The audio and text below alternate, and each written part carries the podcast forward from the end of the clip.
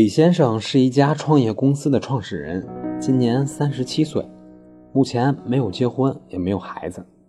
为了公司，李先生每天工作将近十八个小时。最近，为了拿到 A 轮融资，更是天南海北的去见各种创投基金的管理人。经过一个月的努力奔波，但是仍然没有基金愿意领投，资金链马上就要断裂了。于是，李先生就向民间资本进行了民间借贷，这次大概借了有四千三百多万人民币。现在资金已经初步到位，公司正在恢复正常运行。可是就在这个节骨眼上，李先生突发心梗，医治无效，当天就不幸身亡。年轻的生命就这样说走就走了。而李先生一去世，公司立马陷入瘫痪，到账的资金也由于各种原因。亏空殆尽，各种讨债的人来到李先生的公司要求还钱。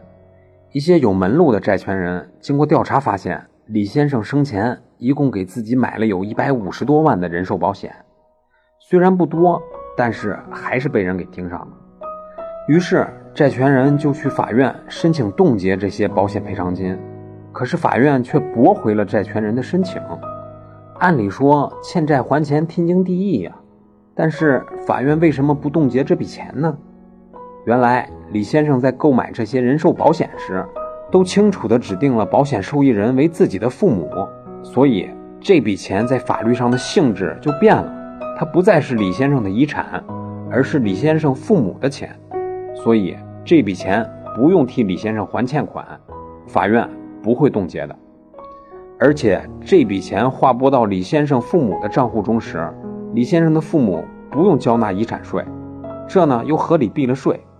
当然，我国遗产税目前还没有正式实行，但是实行后这种方式仍然可以避税，所以李先生做到了一举两得。因此，风险长存的情况下，提前规划保险，而且明确的指定保险受益人非常重要。那么，以上就是今天的音频，供您参考。